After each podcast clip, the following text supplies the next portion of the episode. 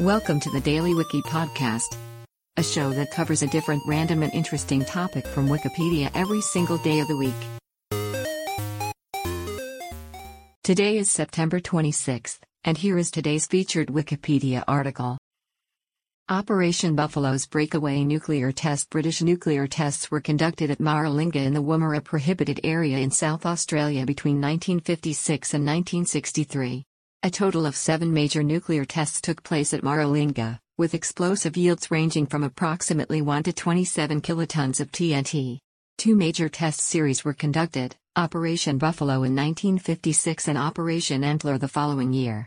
One bomb used cobalt pellets as a tracer for determining yield, resulting in rumors that Britain was developing a cobalt bomb. The site was also used for trials of neutron initiators and tests on the compression of nuclear weapon cores and the effects of fire on atomic weapons. It was left contaminated with radioactive waste, and a cleanup was attempted in 1967.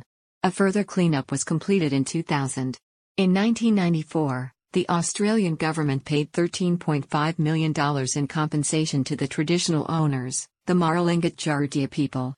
The land was restored to them in 2014. Today's featured article is provided by Wikipedia. You can find a link to the article in the show notes. Help support the podcast by rating us on your favorite podcatcher, or support the show on Patreon by visiting bit.ly slash the Daily Wiki. Thanks, and tune in tomorrow for an all new episode of the Daily Wiki.